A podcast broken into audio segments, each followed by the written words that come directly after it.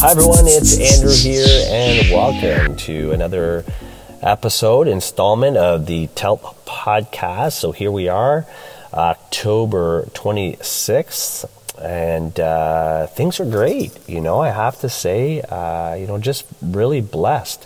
Feel really blessed to be in this role and to be able to travel around and um, work with so many amazing people, both within my school board, but also out there in Twitterverse. And so again, it's just great to learn from everyone. And um, you know, it's it's it's as they say, as you get older, you get you become more wiser and you mature. And it's so nice to be at a place now in my life where I don't feel like I have to know the right answers, and you don't feel like you have to know everything.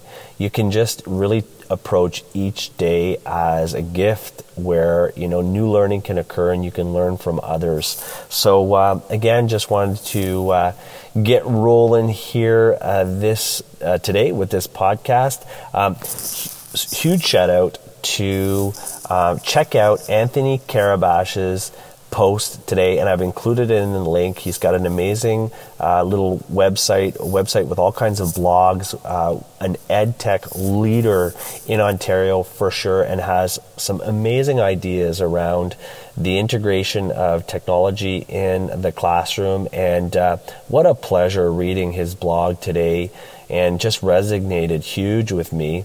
Uh, because of the work that I do. And, uh, you know, his, his premise, the big idea today was just around, you know, us as teachers allowing ourselves to be in beta version. So again, I'm not going to say too much on it. I really encourage you to go and read it and uh, take a look at other stuff that he's he's worked on and has has uh, written about because again, very insightful stuff. And you know what's what's beautiful about reading uh, Anthony's, you know, when he's sharing his his knowledge is just how you know you, you, you always feel great at the end. You know you feel like oh okay i can do this you know? And so again shout out to anthony um, Carabache. Check him out on twitter. This week on the trail um, cool cool stuff. Again lots of cplcs uh, you know working in schools with teachers and system leaders and uh, huge shout out to our kindergarten teachers. God bless you guys. You know, again, I think back of my uh, one year uh, that I taught at the elementary level. And I remember those first weeks, you know, being in the elementary school and coming from, you know, seven, eight in high school, and uh, you know, walking by the ele- walking by the kindergarten classrooms, you know, the kindergarten grade one, two, and just having the utmost respect for those teachers and student support workers and the ECEs and uh, our EAs that support uh, the students as they embark on their educational journey. And you know what amazing people who are some of the hardest workers in our system. And again, just you know, I had a really nice morning working with kindergarten teachers, getting them all set up. We are using Microsoft Teams for the parent communication portal and uh, OneNote for the pedagogical documentation. And so, again, another uh, a great session uh, that was. And I do want to say too, like even whether you're a Google board or Office, whether you use Google or your Office 365, check out OneNote. You got to check out OneNote if you haven't, because again, if we think of those entry points to using technology in the classroom, either for student learning or for your own professional learning or pedagogical documentation or documentation of you know your work. I'm thinking you know maybe principals vice principals out there. Um, it's such a powerful tool. And again often referred uh, to as the digital binder um, online. So again check it out. Teachers that get started with it i have to say you know in this role that uh, it's a little bit of a steep learning curve to it, you know, and, and to get the gist of how it works. But once, you know, once you get to that, the once you get to the top of the mountain, and you start to really understand how OneNote works and the possibilities that come from using that or that are possible, whether it's about student learning or even just your own as a professional ed tech tool uh, in your teacher toolkit. Wow, what a powerful tool. So check it out also, OneNote um, whether it's the class notebook, the staff notebook, or just you know your basic OneNote for your own uh, professional um, documentations. Check that out. Okay, let's get rolling. Chapter three. uh, George Couros, because again, part of this podcast is really just you know me talking about uh, the book and things that spoke to me so in chapter three i have three big ideas that i kind of want to go through so the first one here is uh, george couros talks about my belief is that great educators can work within the constraints of the system and still create innovative learning opportunities for their students. And when I read that, it immediately spoke to strategies that I used when I was in the schools teaching. And the, one of the big things that, you know, I like to share with teachers is, you know, sometimes we we have a and I'm like that too. Sometimes we we want that perfect scenario, that perfect situation. You know, like I could do this tech if I had these many devices or I could do this, I could teach if I had this or that. And I can say that I really truly feel I am where I am today as a result of every year when I got started whether I was in a computer lab, whether I was in a classroom with very little technology, whether I was in a classroom with an Elmo, whether I was in a classroom with a point of instruction computer and a smartboard or a blended learning center, I always, my, the, um, the big idea I had in my head was I'm going to optimize what I have. That was always my goal. And I think George Couros uh, hits the nail on the head here when he says the idea in you know, growing and having that innovative, uh, innovative mindset is looking is, is always kind of doing the inventory of what you have and trying to make the best with what you have. And you'd be surprised, you know, and there's going to be years where you're going to be able to do more with students because you have more ed tech tools, and there's going to be years where you're going to have less. But one of the things I say to teachers too is in those years where there might be less, invest in yourself you know, invest in yourself and make it a year where you learn things about technology. You know, you might not be able to do as much with the students, but you'll be doing a lot of learning for yourself. And then, you know what? Maybe the year after, you arrive in September and you have a row of computers at the back of your classroom and it's a blended learning center. And as a result of optimizing the year before and learning these, these different ed tech tools that exist, you now can start to use those more with your students to enable learning. So, again, I thought that was something I wanted to share because it kind of popped into my head when I read that part of the book. Um, the next idea here is my belief is not that teachers don't want to change, but they sometimes lack clear guidance and support to make the desired change.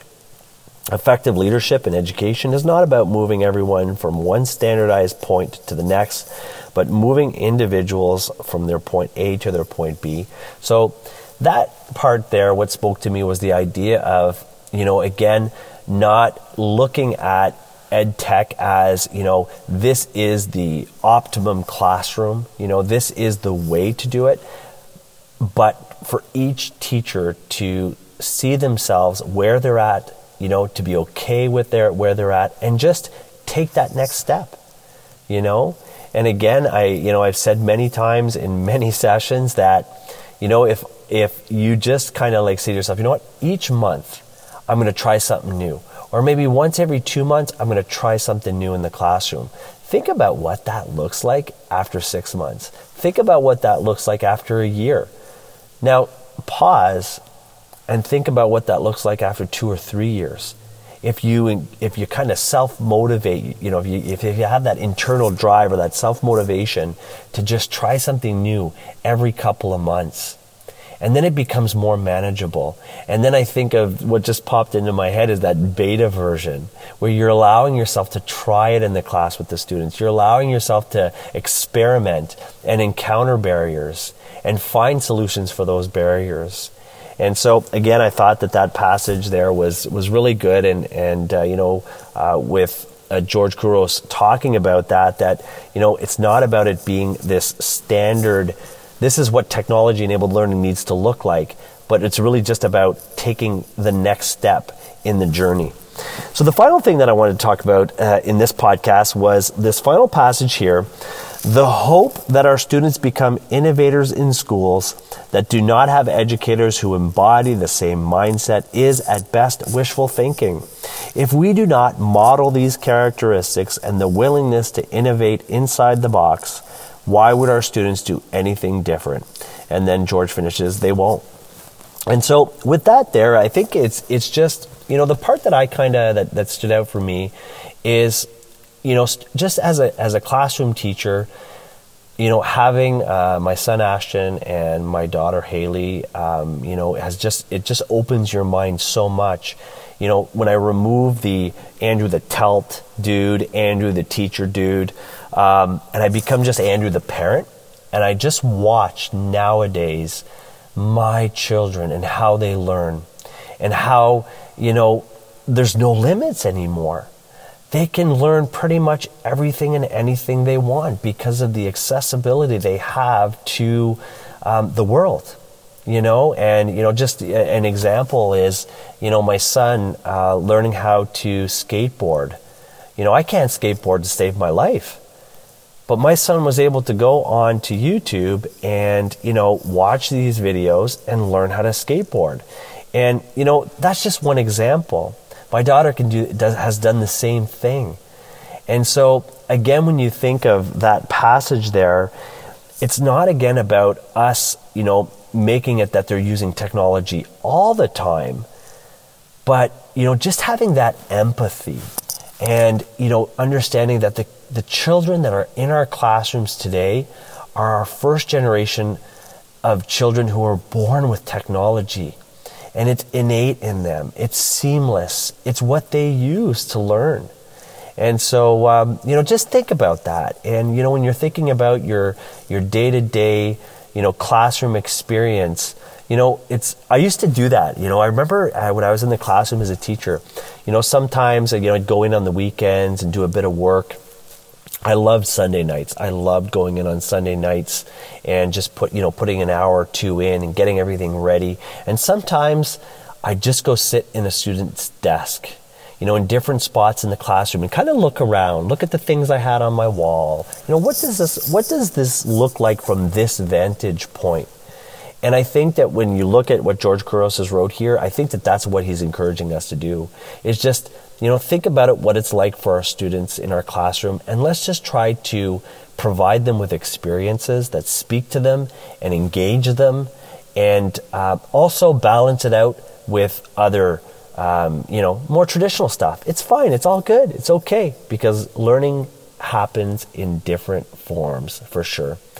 So uh, it's all I got for chapter three. Again, enjoying the book, enjoying this podcast, and reflecting on my learning and uh, you know putting myself out here like this. I think it's important in my role. We talk about modeling and this is just my way of modeling you know some of the 21st century things that we want to do uh, ourselves as professionals but also we want our students doing just reflecting on their learning so I hope everyone has a wonderful end of their week. And again, I'd love to hear some feedback uh, on Twitter and reach out and let me know what you think of the podcast. And looking forward to the next episode. Take care, everyone. Have a great weekend.